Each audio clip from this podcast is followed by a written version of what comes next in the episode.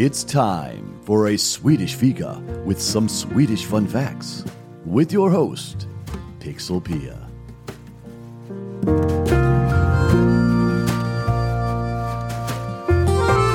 Welcome to Swedish Fika, the podcast where I take a closer look at Sweden and Swedes.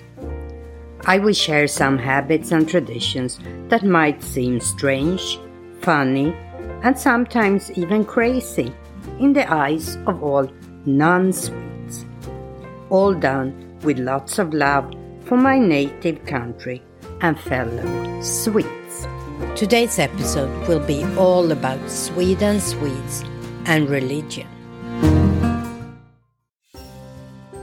One of the pillars of the US is freedom of religion and has been from the very birth of the country. But still, religion is something that is very important in many people's lives, and not just when it comes to faith and personal beliefs.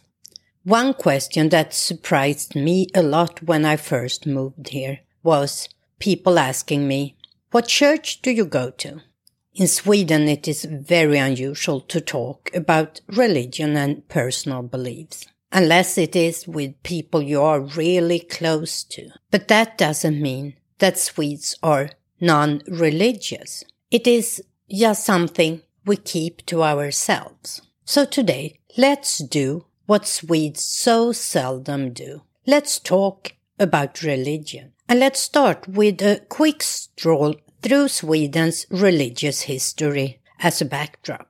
Many of you might have heard about our pre-Christian Norse religion during the era of the Vikings. This was not an organized religion. It was more of a social conduct and a cultural system using rites. And some of those rituals even included sacrifice of animals and sometimes even of people.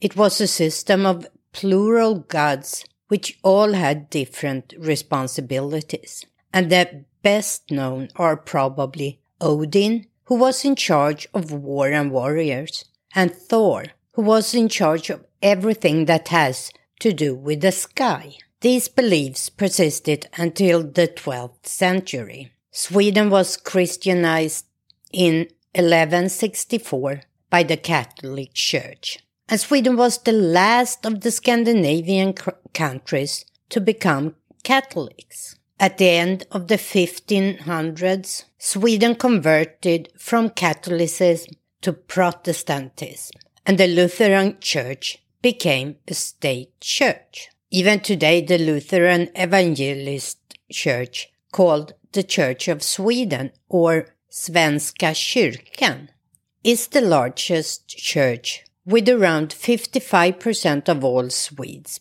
being members. But that does not in any way reflect if Swedes are religious or not. And to explain that, we need to take a look at the history of the Church of Sweden and of Swedish law. The Swedish Church was up until the year 2000 the official state church of Sweden. In 2000 we had the separation between state and church. And Sweden became the only country in Scandinavia without the state church. But changes had started before that.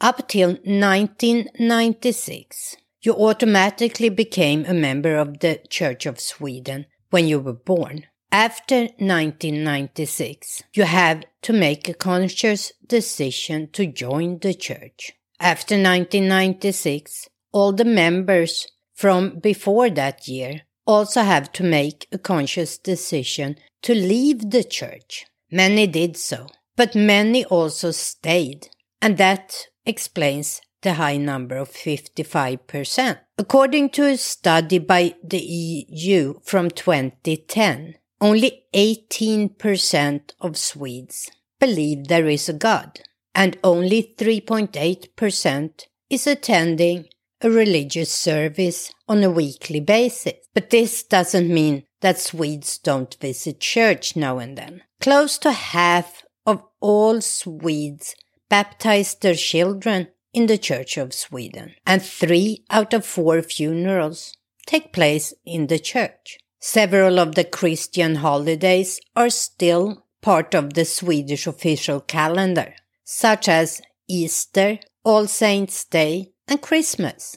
And even in the public school system, which are required to be non-confessional. It is common to see celebration around Easter and Christmas. And in almost every school on December 13th, we celebrate the Saint Lucia, or as we call her, Sankta Lucia, but more about her in a later episode. So what does this mean for faith and beliefs?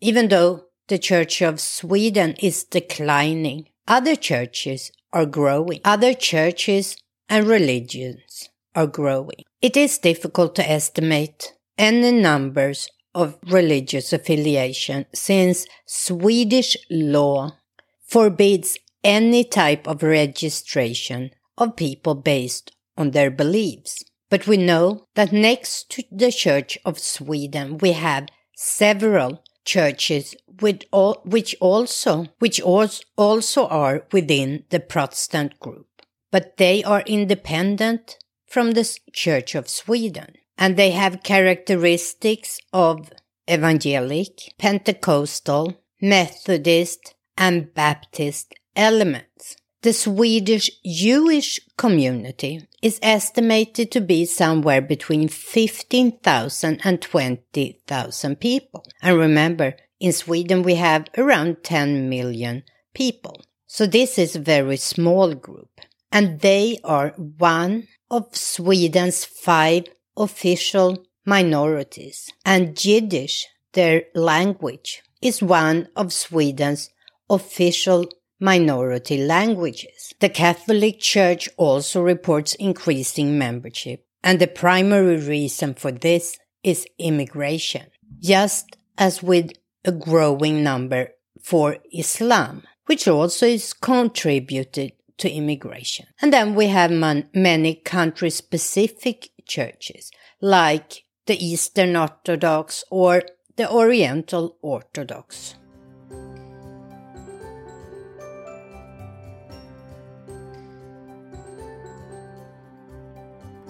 So let's go back and address my initial statement that us Swedes don't like to talk about religion and beliefs. There are two ways to look at this. One, talking about your per- personal, one, talking about your personal beliefs, and two, talking in a more general discussion about religion and its impact on society. When it comes to the first aspect, talking about your personal beliefs. This is not something you usually do unless you are in a setting and an environment that obviously encourage this, such as a church or another religious gathering. As a matter of fact, I still have many friends back in Sweden that I have no idea if they are religious or not, and if they are, what they, their beliefs are. It has never been important in my daily interaction with them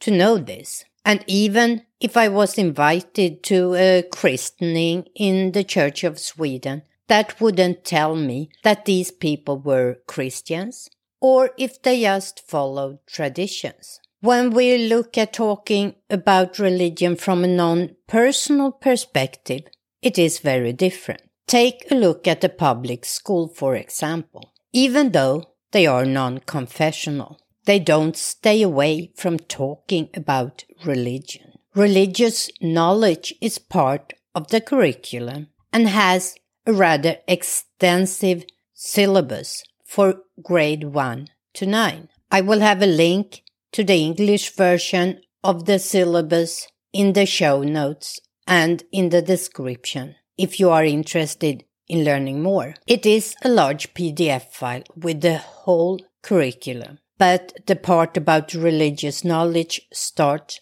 at page 220. The first sentence within the aim of religious knowledge is, and I quote, Teaching in religion should aim at helping the pupils to develop knowledge of religions and other outlooks on life in their own society and in other parts of the world. End quote. And religions that are named are Christianity, Islam, Judaism, Hinduism, and Buddhism. And then we have other outlooks on life, which can include things like atheism and other beliefs. I remember teaching back in Sweden in grade 4, 5, and 6 how interesting it was to compare different religions' views of life and death as an example. Kids at that age have such an open mind and are willing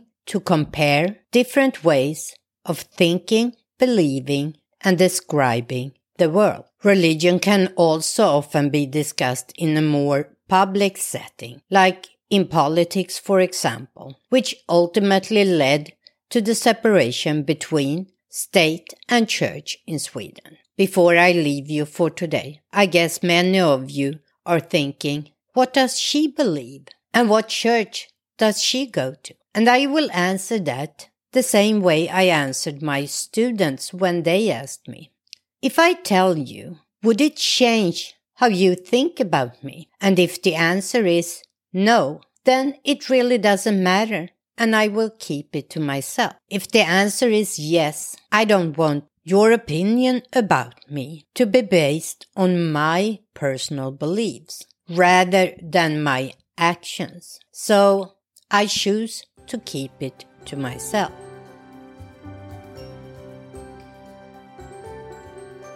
I hope you enjoyed today's show and that you will help me by sharing this with someone you think would appreciate it. I would be very grateful. Until next time, as we say in Sweden, hej då! You can keep up with everything from a Swedish fika on a swedishfika.com or on Facebook or Instagram as a Swedish fika. And you can reach Pixelpia at pixelpia at a swedishfika.com.